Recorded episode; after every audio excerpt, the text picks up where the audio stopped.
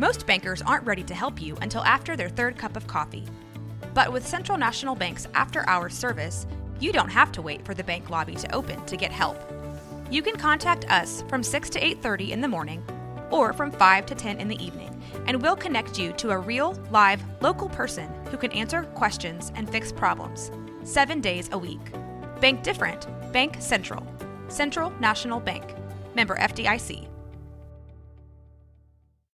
Today's episode is brought to you by Cars.com. With over 2 million vehicles and 50,000 more added every day, Cars.com will match you with the perfect car for you, your budget, your life, your style. And if you're ready to say goodbye to your current car, Cars.com will get you an instant offer to cash it in. Just start by entering your license plate and get matched with a local dealer who will write you the check. So whether you're looking to buy or sell, just go to Cars.com. It's magical.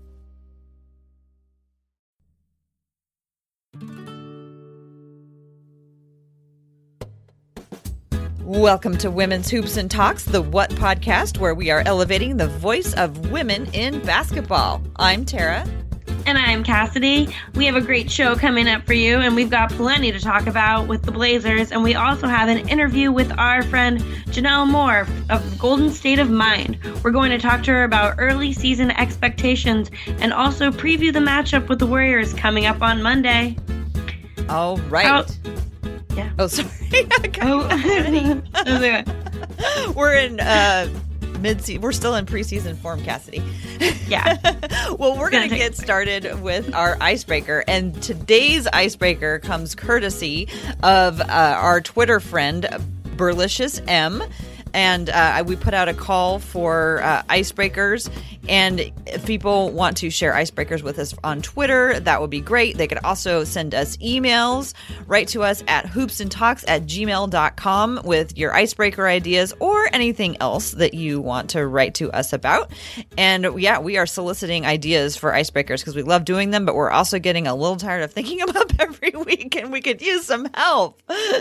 So today's icebreaker, and because today's episode is actually going to be coming out on Halloween, I forgot I was going to do a spooky intro. Anyway, so the icebreaker is simple. What was your favorite Halloween costume? Cassidy, can you think of one? Yeah.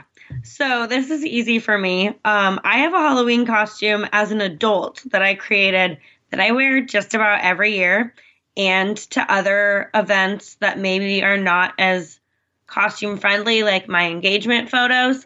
But I have two giant monster costumes, and they're like coats that look like giant fluffy Muppet-like monsters. And I try not to wear them too much throughout the year because I don't want to scare anybody or like really frighten anyone, but I do wear them occasionally around my house or, you know, every Halloween or to, you know, special occasions. So this is a good time of year because it's like so cold out right now. Mm-hmm. And you're one of those people that has like a really super smart costume because you can be warm. Yeah, I have one with short sleeves and one with long sleeves and ventilation in one. It's great. I'm surprised you never had a basketball costume. Or did you? I feel like I probably did at some point. And I feel like my next monster, the costume that I create, is definitely going to be Blazer inspired. Oh. So I did buy fabric. So nice. Maybe wearing a jersey or something like that, or in Blazer colors. I think definitely Blazer colors. There might be a jersey or a jacket involved. Yeah. Right on. Well, how about you? When I was in about third or fourth grade, me and my small group of friends, we went as the fruit in the Fruit of the Loom commercial. So we made these giant paper mache costumes. Like we spent like weeks working on them. And for people who are not familiar with the Fruit of the Loom commercial, they were like super big in the early 80s. And these guys were dressed as fruit, and they were all the fruits that were on the label of the Fruit of the Loom underwear.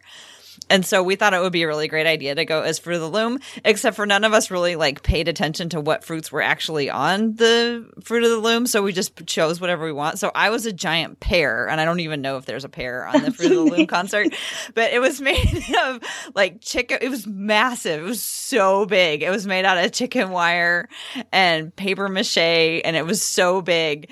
And I had one friend who actually like she grew up with no TV, so she'd never actually seen the commercials, so she didn't even know like what we were doing. So she decided to make a grape because she liked grapes, but instead of making like a whole bunch of grapes, she just made one giant grape.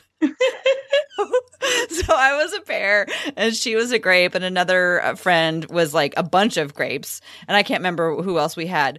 But as is typical in Portland, of course, on Halloween it was pouring down rain, so we had these fantastic paper mache massive Halloween costumes, but we had to wear our giant they were so big that like our moms couldn't get our coats on over them, so they basically put us under tarps, so they cut holes in the tarps. We walked around like that. So I don't know if it was really my best costume, but it was definitely my most memorable. That's amazing. It's funny you were at fruit, because I had like a year, like 7 years in a row, that I was some form of food. Yeah. That's quite a run. Yeah. Right on. Pretty great. Well, let's turn and start talking about the Blazers, because the Blazers are off to a start. Not exactly a hot start, not a cold start. They are 2-2 right now. We are recording on Tuesday, so by the time this comes out, there will be one more game. They just lost in San Antonio to LaMarcus Aldridge's team. But we were talking about what we want to talk about today, and we were wondering about like what other starts have the Blazers had in the past, and you did a little research. So what did you find out? I have found a lot of things. And I've really come to the conclusion that 4 games is nothing you can judge a season upon. But I have done a lot of research about 4 games. There are 18 times in Portland Trailblazer history that there have been a 2-2 start to the season. Okay. Did any of them lead to the championship? No. Okay. I don't know what you can say about a 2-2 start, but I can say that it has brought a range of everywhere from a 21-win season to a 53-win season. So the span is endless about the possibilities of what that means. So not surprisingly, it sounds like you did not detect any correlation between 2-2 starts and good or necessarily good or bad season. I don't think there is much correlation, but I can tell you that the way in which the 2-2 start has started with the loss, win, loss is kind of unusual. That pattern did not come up very often. Don't have that number on me, but so I think it's been an interesting thing, but that got me down a whole entire rabbit hole of researching starts to seasons. So I've also researched a bunch of seasons that would kind of be 10 years, like 10 years ago from now, and then 10 years ago from them. So the 79 to 80, 89 to 90 season, 99 to 2000 season. Kind of like the decade theme. Yeah. Okay. Going back with the decade theme. And those seasons tend to be pretty cool.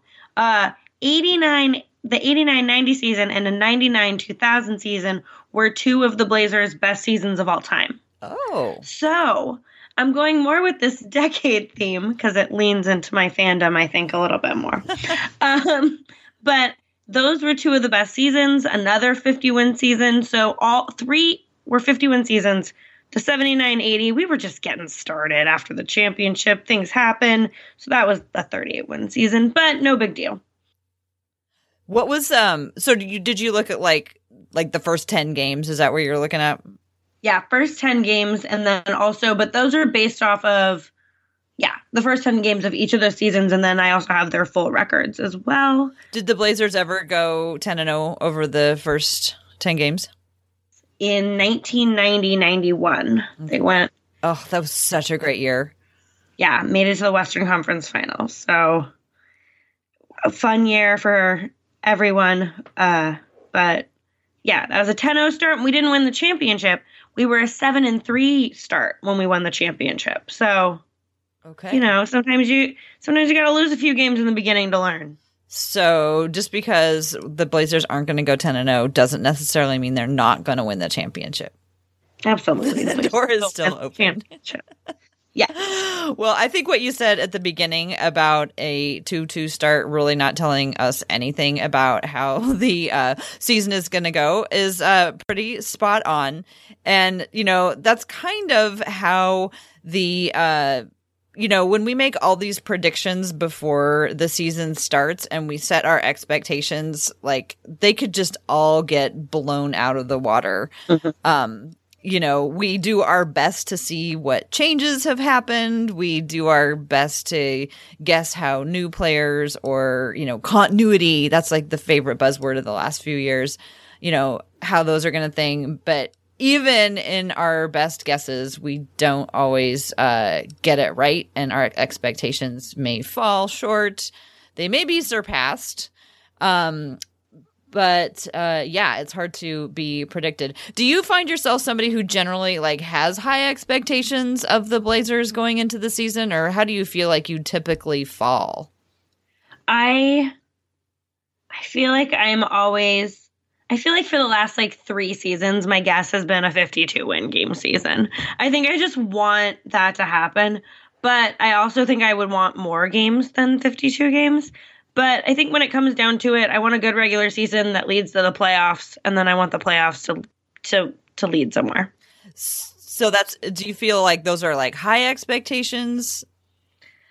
Yeah, I think I do have high expectations, but I think it just, yeah, I do have high expectations. There's nothing wrong with having high expectations. I think I have high expectations, but with this constant like pit of Blazer fandom of past years going like, oh no, everything could go wrong, because I think that just like lives inside me as a fan of so long. But then the other part of me is like, no, we're gonna be great, we got this. So it's very dual-sided. Yeah, I can say pretty easily that I almost always come in with low expectations, because I'm a low expectation person, because if I come in with low expectations, then there's a really good chance that they're going to be surpassed.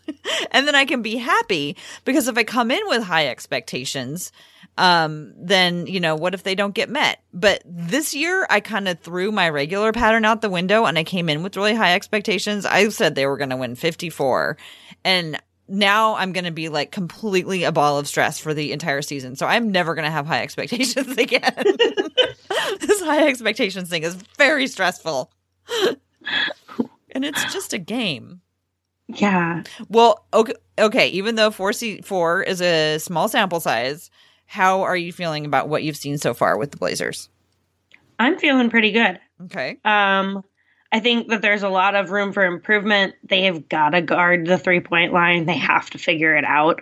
But I think one of the things that I always look for earlier in the season is like how engaged the team is with each other and how supportive they are.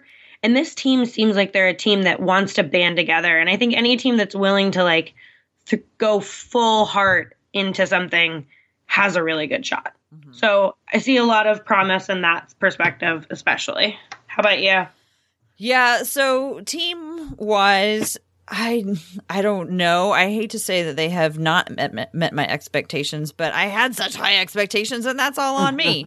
I have seen, I guess what I would say is that I believe that they will get there.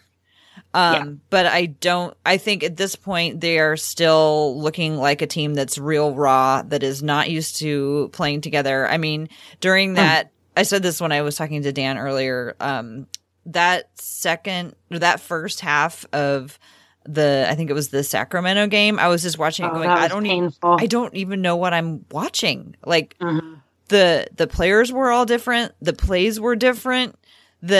It was just like I didn't know who was going to move where. I kept like expecting to see like Chief and like his, you know, I was so used to what he did. You know, the dribble handoffs, which the Blazers run over and over and over again, they were running it, but it looked somehow completely different. The pick and rolls were just like you just had to hold your breath and pray. And it was just like, it was so different than what I had become accustomed to. Like, what do you think about what it actually looks like? Yeah, that game was tough to watch. I think that was just a really slow game, but I think it has glimpses of being super fun basketball if those transitions can work out. And I still don't know if we know really how lineups are going to work out. I think there's room to wiggle things around, but I also think as things settle, maybe that won't need to be the case. Mm-hmm. I think I didn't expect to see greatness for a few games. Like, I really expected for there to be like a 5-game buffer of watching them get used to playing with each other at this level of basketball. Mm-hmm. So I guess I didn't have high expectations for the first 5 games. So I feel like I'm feeling pretty good. Good. Cool. So we should mention that as of this recording, Zach Collins, who separated his shoulder, oh my God, I felt so terrible for him, mm-hmm. In the game against Dallas. He is Yes, it was the Dallas game. And he sat out the San Antonio game. He will also be out for the game against OKC. The MRI results are in, but we haven't really heard much about them. All we've heard from the team is that they're going to wait for him to get back to Portland before they evaluate him. I guess they want his regular doctors to take a look at him. So how did the Zach Collins injury affect you?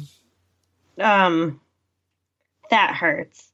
It hurts as someone who's dislocated their shoulder a lot of times also, just from a physical standpoint. Mm-hmm. But Zach is really crucial to this team. Mm-hmm. And I think watching Zach grow has been one of the most fun parts of watching this team play the last years. So that one hurts. I hope that it's going to be a quick recovery because I want to see him back on the court. How about you? I flashed back to, Myers and Ed Davis, both with their shoulder mm-hmm. injuries. And, Paul George is out now with, he had 2 shoulder injuries. And it's just like, I guess knees have always been our preoccupation. But when you mm-hmm. think about it, shoulders, shoulders are crucial for shooting the ball. You got to use them to get the ball up, right? Yeah. But so I was trying to figure out what happened because it seemed like such an innocuous situation. It wasn't like somebody yanking on his arm. It just like happened to be like wrong place at the wrong time. Yeah. I remember when the year that Ed Davis showed up and he was all like jacked up big, he would like had worked out and he'd gotten all like huge. And he really struggled to get in the rhythm that year. And then eventually he ended up hurting his shoulder. Now, Zach, put on some pounds, got, more muscular, but he wasn't slowed down at all that I think by it. Like, I remember when Ed came back, he seemed like a little step slower. Like his body hadn't gotten used to all the weight he put on. And Zach didn't seem affected in that same way. But I also, can't help thinking young guys, like in their early 20s, when they grow really fast, it just seems like their limbs and stuff, are trying to, mm-hmm. to keep up and grow and stitch and knit all those fibers together to be strong. And, it just, it just made me so sad. And like, there's absolutely no other posture besides that one. Like, as soon as it mm-hmm. happened and you saw him grab his arm like that, there's only one thing that has happened when they grab their arms like that. Uh-huh. Yeah. Yeah, that one hurts. Yeah. So I'm real curious to find out how long he's going to be out and if this is going to be a lasting thing. We will hope that it is not. But in the meantime, I guess, like we were saying about the lineups, we expected that it was going to take a little while for Terry Stotts to figure out what lineups he was going to want to use and rely on. And this kind of like throws a wrench into the system mm-hmm. right off. And, maybe it's good that they hadn't gotten super used to any one particular lineup because they can continue to adapt on the fly. And I was, I'm kind of shocked at how suddenly we have 3 centers on the bench. Like, That happened. Yeah. I mean, we already had two on the bench, but like we had sort of planned that for, at least. So I don't know. Maybe they're going to rush Gasol back. I don't know. It was upsetting, and I hope that he makes a very quick and very thorough and complete recovery. One other interesting little piece of news I thought that was interesting about these early games is that Stotts is apparently the best coach in NBA coaching challenge history. Yeah, in the short history of coaching challenges, he's already won two. So, what were your reactions to that, or what are your feelings like altogether about the coaches challenge? I have so many feelings. I love it. I love it so much. I think it's fascinating. I think the way different coaches have used it has been fascinating. There were so many stupid calls to use it in the first quarter. Like, why? Why would you use something like that in the first quarter? That makes zero sense to me. And I wondered going into the season, who's going to be dumb and just throw it away? Who's going to not care about something that they've been given an advantage of? And because I think it's easy to say it's always been like this, whatever, this is an extra thing. Okay. I've always, you can always complain about a call, but this is different. They have to look at it. And I love it. And I think Stotts is a genius for saving it to the end and really utilizing it in both ways of helping a game outcome or helping maybe boost the confidence of a player or clarify that a player maybe isn't doing something they think they're seeing. So I love the coaches challenge. That is my coaches challenge rant. I love it so much. I am also, I'm also a fan. I guess I never thought I wouldn't like it. But when Stotts pulled that one to have him look at one of Zach Collins's fouls, I was like, oh my God, that is genius. Because as far as the game went, the next game he, did a coach's challenge that did impact the game. But the one that indicated, Zach, I've got your back. I'm going to go to bat for you on this. I thought that was super important. And I'm probably one of the people who's more, I don't know if forgiving is the right word or not, but like I understand that the refs are not going to get everything 100% correct. And in my mind, it's part of the game. Like, not that I don't want them to be, not that I want them to not pay attention and not do a good job. I want them to do the absolute best possible job that they possibly can. But they're human. And I don't want robots reffing the game. I want people reffing the game. But just like we don't expect every single ball to go in and yell and scream at, every miss that a player makes, I think that it's just going to happen with the speed of the game and, the refs being outnumbered. They're just not going to catch everything. And I just think it's part of the game. But I do think it's interesting that, now there's a little bit more power in the team where the team can be like, hold up. No. Yeah. We want you to go check on that. So I think it's a nice balance of, they still have high expectations for the refs, but now teams can selectively just be like, hold the pause button. But like semi-related is the 2-minute call. Do you have a similar thoughts or opinions about the last 2-minute reports? I get it. And they get the refs get them for the whole game. We just see the last 2 minutes. And I kind of wonder why. Like, maybe just don't make it public. Maybe show the players. But I don't know if it helps the fan base in any sense of the way. Like, I can understand how it helps a player or a team understand maybe, okay, that was missed. Maybe these are changes I can tweak to make sure that I don't get a call missed or whatever, because there's things you can do to make things more obvious. But I think as a fan, like, okay, cool. That wasn't a foul on LaMarcus. I knew that when we watched that. You just couldn't see it again. And now I know that the outcome could have changed. I don't know. I don't know what the point is. I don't know. I mean, to me, I've also never really had a problem with the last 2-minute reports. And I'm kind of surprised that like both, like everybody hates the last 2-minute reports and I can't figure out why. Like the players don't like it. The teams don't like it. The refs don't like it. Like nobody likes it. And you know, I just figure, you know, people are going to relitigate the last minutes of games, especially when they're close. So you might as well have, you know, the source material to look at and go, oh, this is what they thought about that. So I don't know. I honestly can't understand why people hate them. So nobody has successfully really explained to me why people hate them so much. I think it's just the game is over.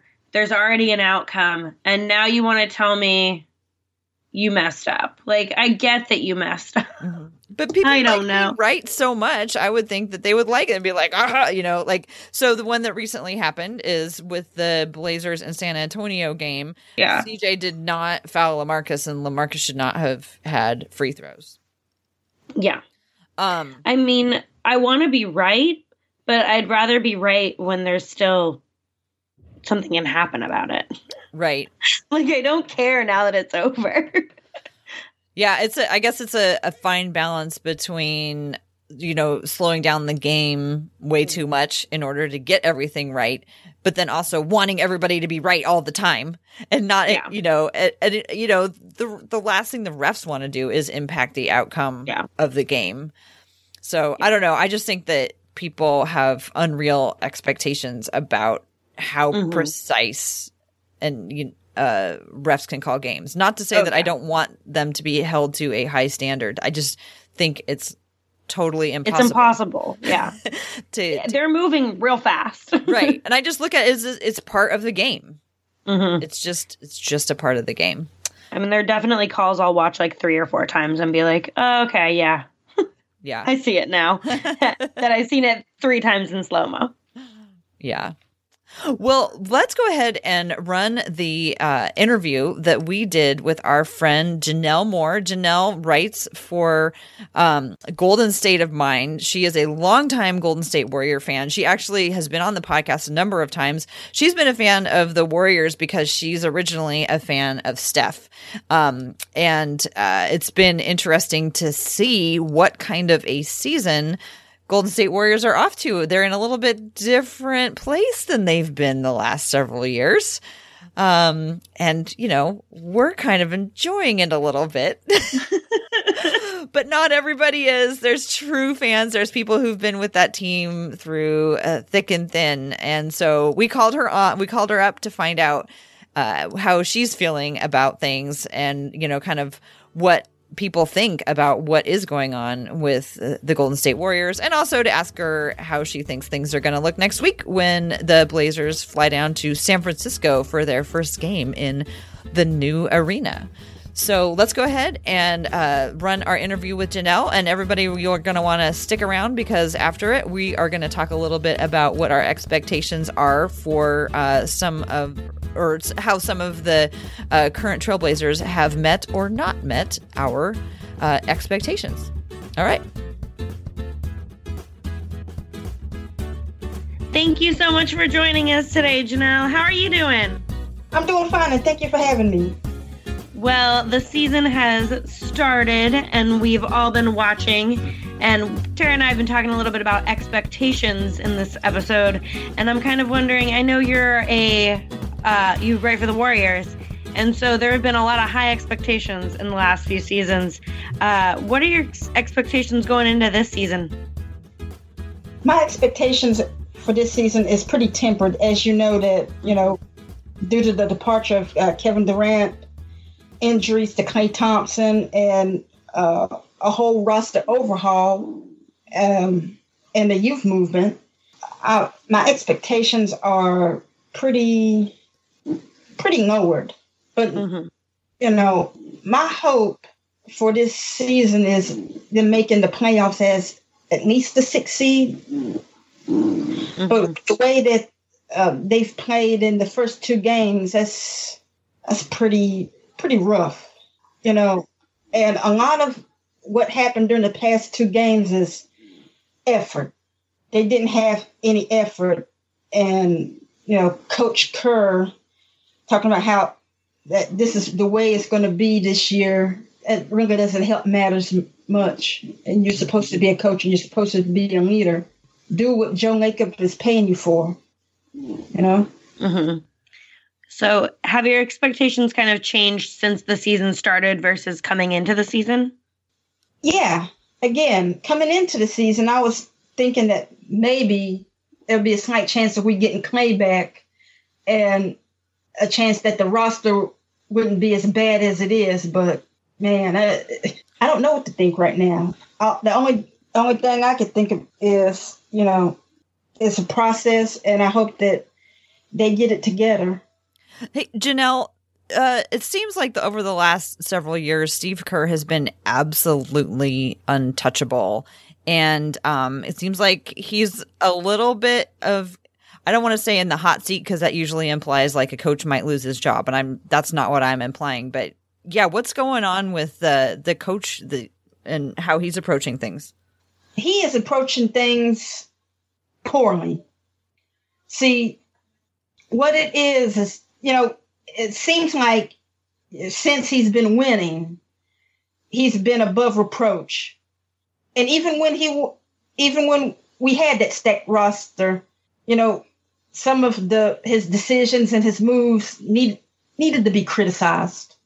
You know, like you said, I mean, he's not in danger of losing his job, but he do need to carry the brunt of some criticism, you know, or blame. Mm-hmm. He got all the glory for these past 5 years or so. It's time for him to take the blame, because for one, he is stubborn. Kerr is stubborn as all hell. He know good and well that he do not have the personnel anymore to run that motion offense. But what does he do? Run the motion offense instead of simplifying matters for these young players. And it makes, and also as far as how he deals with Steph in particular, you know, I don't kind of like that, because it seemed like he don't have a lot of confidence in him, and he seemed to undermine him. How can you undermine your own player, the best player, the player that really got you where you were? Because if Kerr was coach of the Knicks, he wouldn't even be in the league coaching. What do you mean by undermining Steph? I mean, for example, you know, yesterday when he was asked about Steph's usage rate, and he said, well, you know, we could turn him into James Harden and whatever. Kerr believes that Steph cannot, you know, carry the load and want to put limitations on him, even after showing people what he could do in, you know, 2016. That's what I mean by undermining them and whatever. Do you think that there are some young, promising players on that team, and they just haven't been a development organization over the last few years? That's their biggest problem. Whenever we had that stacked roster, they skimped on development. You know, Jordan Bell in particular. You know, Jordan had some maturity problems, but he was a player that could have been a great piece for us with more development and more patience. But they gave the wrong, guy the attention, which was Damian Jones. He had the size, he had the look, but he did not have the heart. He went a few games without rebounds, or one rebound, or two rebounds. He just didn't have that dog in him, but he had that look though. Jordan Bell has that need. Right. I remember watching him even since college, and he's always had that like tenacity for the game. Yeah. And when he did that alley-oop in that his preseason debut, mm-hmm. you know, bouncing it off the glass and dunking it, Kerr didn't like it. The players liked it, and I think Kerr held that against him ever since, and that wasn't cool at all. And it kind of broke Jordan's will. And that's something that you don't want to do with a young guy. You know, let him know that, show him that he's wrong or whatever, but don't break his will. And knowing that you need, you know, an athletic body like that, you know, for depth, you know, you don't do that. Do you think the move to San Francisco has anything to do with the slow start? No, because they knew that they were moving to San Francisco years ago. Mm-hmm. When Joe Lacob bought that team, they wanted to move the Warriors back to San Francisco, which I think that was a bad idea, mm-hmm. you know, because Oakland has stuck with that franchise through thick and thin for 47 years. And an area like that deserved a new stadium, and the workers, you know, deserve the new stadium and the community. But, you know, it is what it is. Mm-hmm. They're chasing after the tech bros' dollar. But most of those tech bros don't know a thing about basketball and don't care. Mm-hmm. So the Blazers are going to be coming to town on the 4th to play the Warriors. What do you expect to see from that game? I am hoping for a competitive game. Mm-hmm. I'm hoping that the Warriors will keep that same energy that they displayed against New Orleans, that, you know, keep it, you know, for next week. Mm-hmm. And to build upon that. I mean, I know it's a process and all, but what happened during the first two games of the season is unacceptable. And I don't care if it is, you know, a youth movement there.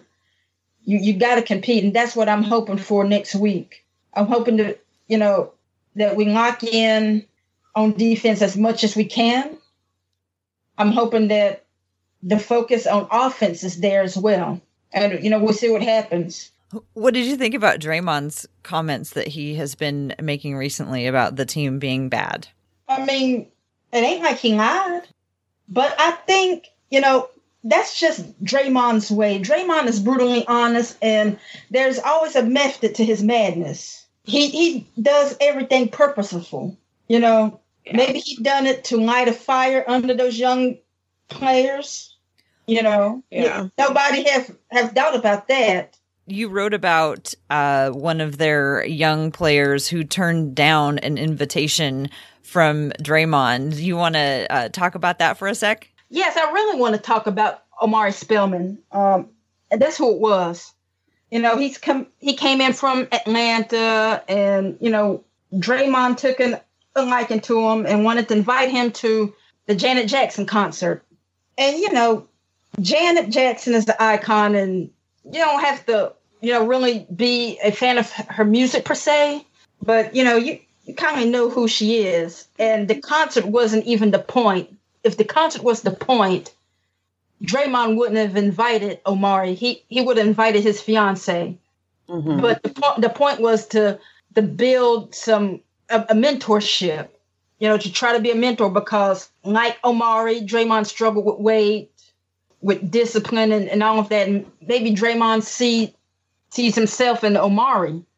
And for him to turn down an opportunity like that, that was a bad move. In retrospect, I've heard some info about Omari and about his weight. And what a lot of people don't realize, even I didn't realize until reading the article today, is that to deal with depression and to deal with stress, Omari would overeat. And that's why he gained up to 300 pounds. He had family taking advantage of him, and, you know, his play suffered, everything suffered, and he turned to food for comfort. And he literally ate his pain. And for me to talk trash about him, or, you know, I feel bad about that. I don't feel bad about the article that I've written, because, you know, I really believe that he did miss a golden opportunity to get counsel from Draymond. But my off-the-cuff comments, you know, and after learning what I've learned about him tonight, that's, you know, I feel bad about that. Well, and it sounds like the organizational culture, like, you know, he came in new to the team and was extended an invitation by one of, you know, the two all-stars, and didn't get that he was supposed to take it. You know what I mean? You were talking about there having not been an emphasis on the youth culture. Like, nobody took the time to tell Spellman, like, oh, if one of the vets asks you to do something, you do it. Like, even if Janet Jackson isn't your thing, you go, because they're reaching out to you. It just sounds like that just hasn't been a part of the culture. And, you know, Cassidy, we're so used to the Damian Lillard way of being that, it's very strange to think that things are going a different way. But it's the same thing. like, for example, if I was new to the Blazers and if Dame Donner has taken such a liking to me and wanted to invite me to a boxing match, you know what? I'm going. Mm-hmm. Even though boxing ain't my thing, I'm going because Dame asked me to. And there's a reason behind that. And that was the whole point with, you know, Draymond and Omari. Mm-hmm. Well, thank you so much for joining us. Can you tell us a little bit about how people can kind of find your work and your new podcast? Okay. My handle on Twitter is at Jannelle12. That is Jannelle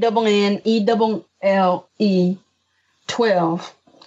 And you could see my work at Golden State of Mind. And my new podcast is 3082, and that's on iTunes as of today. Awesome. Well, congratulations on the new podcast. Thank you so much for coming on and being on the show again.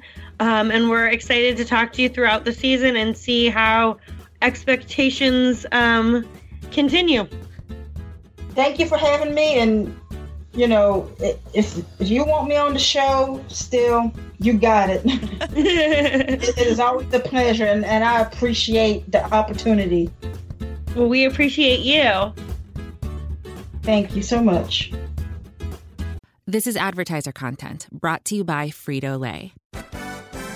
Hello, I'm Chip Murphy, here to get you ready for the big tournament. Tonight we'll break down who will be cutting... Cut! What are you two doing? Sorry, Chip. Prez here got his feathers ruffled when I told him Ruffles has 0 chance of winning the title. And I was letting Dip know that she is not taking into account Ruffles' iconic ridges. Guys, it's March. We have to start talking about the tournament. We are. It is the 2023 Frito-Lay Snack It. We're talking about big-time matchups between Cheetos, Smart Food, Lay's, Sun Chips, and more. Just head to the Frito-Lay Snack Bracket and vote for your favorite chip, pretzel, or dip for a chance to win up to $1,000 or a year's worth of snacks. This sounds great. Keep up the good work. Just go to fritolaysnackit.sbnation.com. No purchase necessary. Sweepstakes ends 4/3/2023. Void where prohibited. Here's worth of snacks awarded in the form of 52 coupons, each good for 1 bag of chips. See official rules at fritolaysnackit.sbnation.com.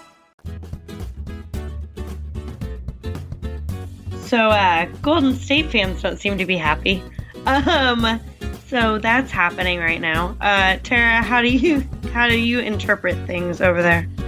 You know, I think it's so fascinating. I mean, her points about the Warriors having not prepared for the younger generation are just like completely on point. And I've been, you know, following her on Twitter for like 3 years, and she's been saying this for years. She said that when, you know, when they, you know, made the deal to get Kevin Durant, she was like, they're trading away their future. I see what she means right now. Kerr has talked about how, now they have, 9 players under 23. Well, it's not like a big surprise. Like, you knew this was going to happen. And so I guess my big rant about Golden State has always been, people talk about them as a dynasty, and they're always like, Golden State Warriors are a dynasty. Now the dynasty is over. And my whole thing has always been they have never, ever been a dynasty, because to me, a dynasty is all about bringing up the next generation. And they had never done that. They had always been focused on the current stars. They had never been, they don't have Anfernee Simons and Zach Collins being developed along behind their other players. They're not like San Antonio, who just like never lets up for the last 20 years. And they don't seem to have the culture in place where the veterans are kind of helping those younger guys bring themselves up like we do in Portland. And I think we're spoiled that way. When you start looking at the rest of the league, you're like, wow.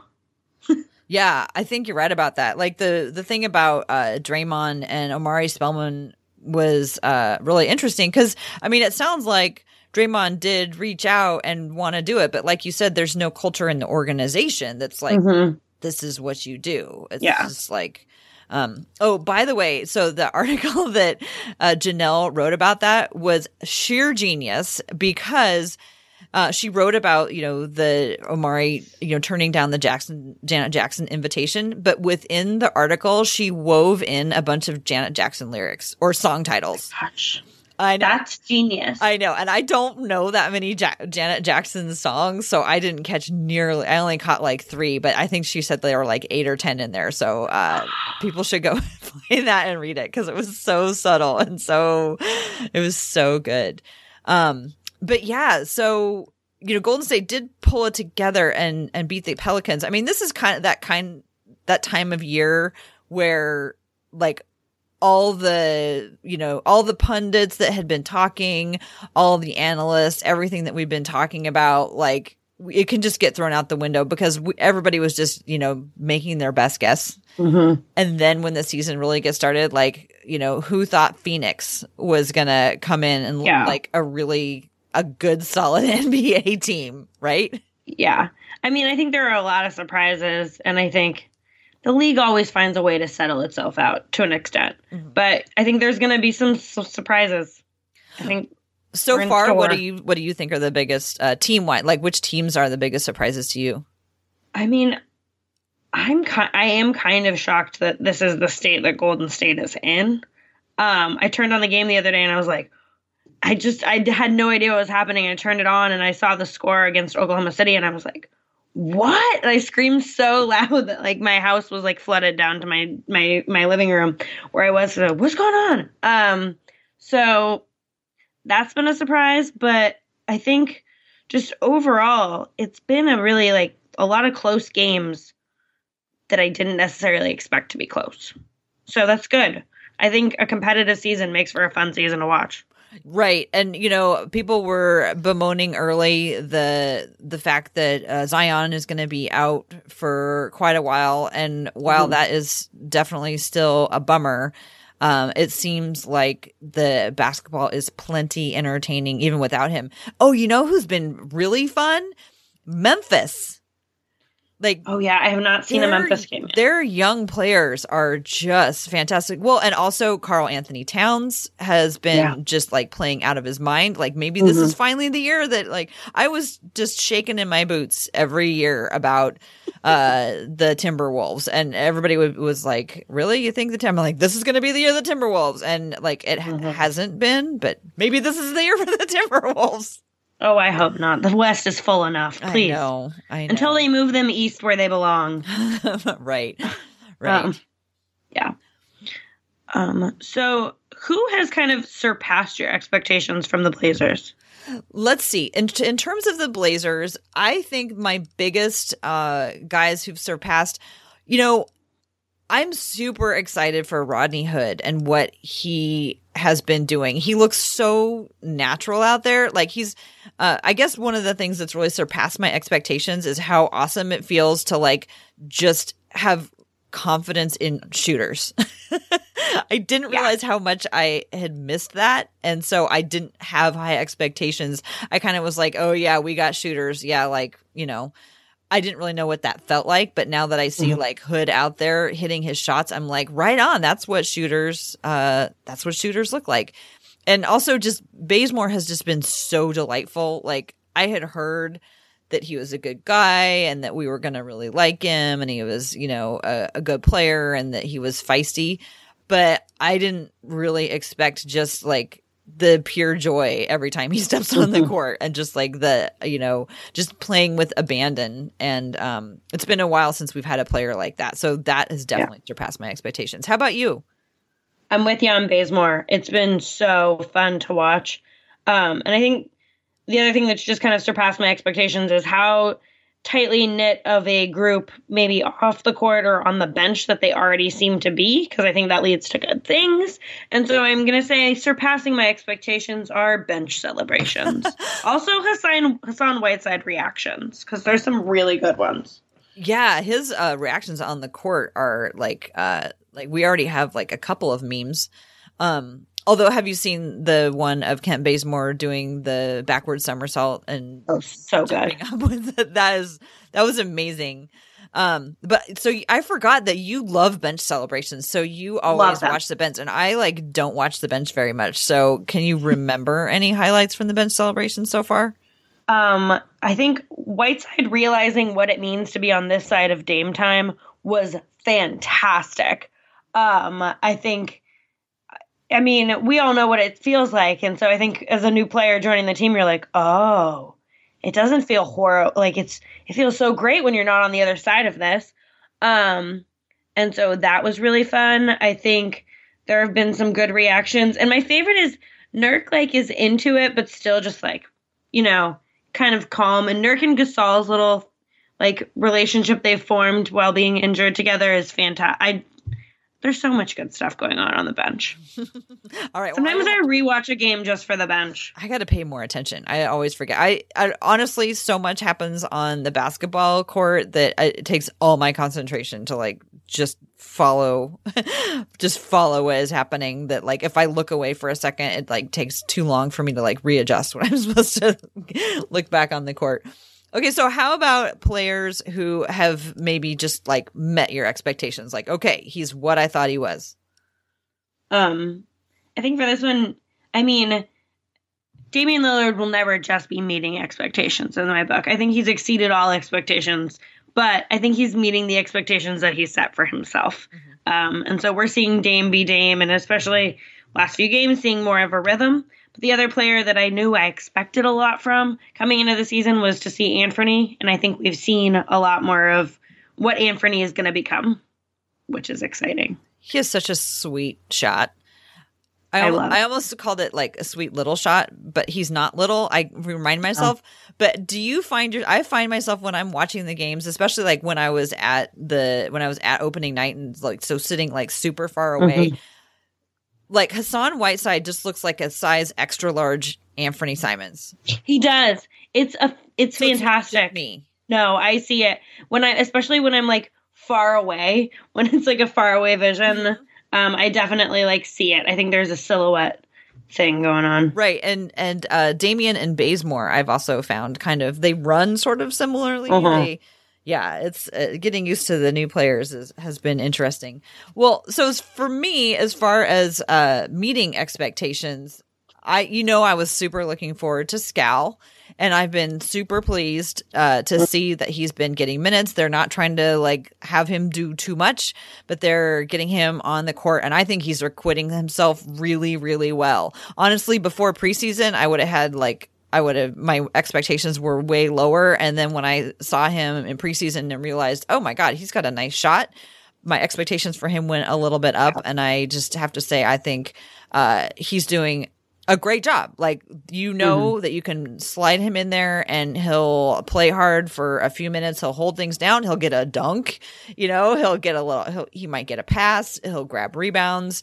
He does whatever it is he needs to do. And he does it like I saw a play unfold in the last game against San Antonio, and I saw Tolliver like actually do like the eye sign to him, like pointing to his eyes, like watch mm-hmm. what we're gonna do. And I was like, oh, that's so great. I love watching people mm-hmm. learn while they're playing. So but. We also have to talk about people, if there are any players on the team that have not really lived up to your expectations. You have any candidates for that?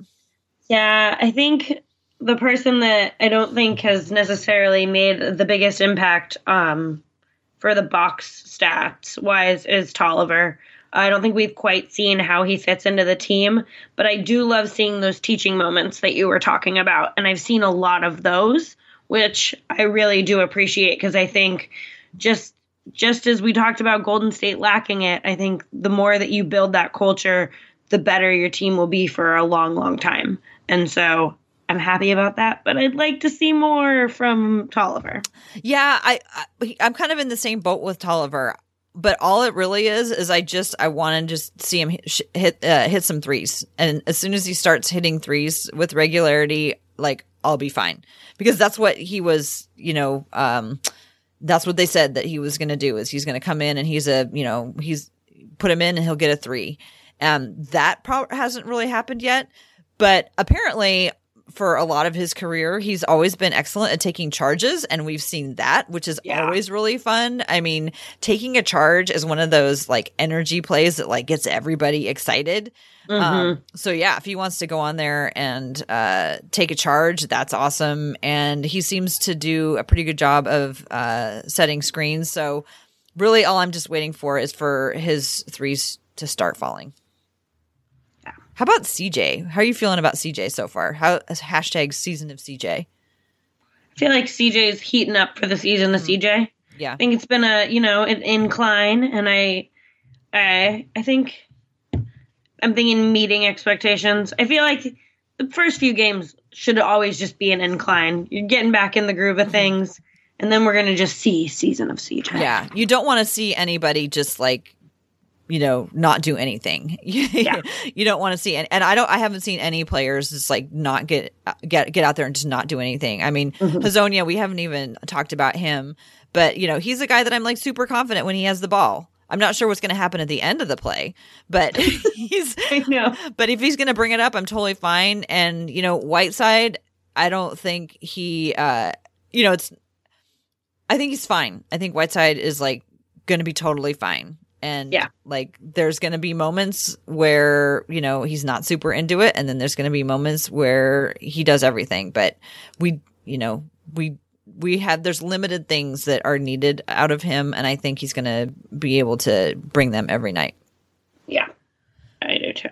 So I want to do one last thing. I want to do an update on our first to 50 that we did our last episode with Lindsay. So for people who didn't hear it, in honor of the 50th anniversary season, me and you and Lindsay Hostetler, one of the editors for Blazers Edge, we chose which players we thought were going to be the first to 50 in certain box score categories. So just wanted to provide an update on where we are for that. So our first category was the first to 50 assists. And Lindsay and I said Damian, you said CJ. Dame, in fact, leads everybody at this point. He's got 25 assists. Personal fouls, you said Collins, Lindsay said Zach, and I said Whiteside. But it's actually Mr. Kent Bazemore who leads the team in personal fouls, which I thought was interesting. I'm happy to see it's not Zach. I was really hoping it wouldn't be. So yay! I mean, that's the thing. It's like he's been playing well. He's been playing within himself, not getting in foul trouble. I mean, but yeah, Baze is leading the team right now in personal fouls as of 10:29. Nobody has yet scored 50 points in a game, so my dream of Dame coming out and scoring 50 on opening night did not come true. It happened for someone else on another team. But, yeah. You know. Yeah, we'll talk about him another time. Okay, who do you think is leading in blocks? Ooh, Hustleboard and stuff. I'm gonna say Baze. Yeah, it is. Why not? Right. Yep, he's just all over the place. He's got 5 blocks, so we're gonna wait a while, I think, until we get the team crosses or until anybody gets 50 blocks. But he now is the leader. Rebounds. This is exciting. We all chose Whiteside. And in fact, Whiteside is the leader. Whiteside actually already has 49 rebounds. Oh my goodness. So I love it. Next game, he, I'm going to guess, will probably be our first to 50. We got rebounds. Yeah. Steals, both Dame and Baze are tied with 5. They each have 5 steals. And the last category was dunks, and we all chose Whiteside, and in fact, Whiteside is the leader. His numbers are not quite so gaudy on dunks, though. He has 6. Need more dunks. Yep. We're going to need more dunks. So that is the situation on first to 50. So the next time we talk, I think we're going to be able to crown Whiteside as the first to 50 rebounds. Yeah. I think so, too. Well, good for him. I'm glad. I'm glad to see it. I'm happy for it. We'll send him like a little certificate or something. Yep. First to 50. Yeah. Cool. Well, let's go ahead and wrap it up here. That's going to do it for this week's Hoops and Talks podcast. Don't forget to follow the podcast on Twitter at Hoops and Talks and subscribe to the show in the Blazers Edge podcast feed. And of course, we love email. We gave it at the top of the show. We're going to give it here again, hoopsandtalks@gmail.com. We would love to hear from listeners. Give us your icebreaker ideas. You always have really good things to also ask for, but I'm like completely blanking out right now. What else can listeners you could ask us for our icebreaker ideas, who you think will be the next first to 50 in any given category, and I don't know, why not send us your Halloween costumes for the Blazers, individualized ideas. That's a great idea. Well, you can find me at TCBBigs on Twitter, and Cassidy, why don't you tell folks where they can find you and take us out of here? And you can find me at Cassidy Gemmett on Twitter. Thank you so much for listening, and go Blazers!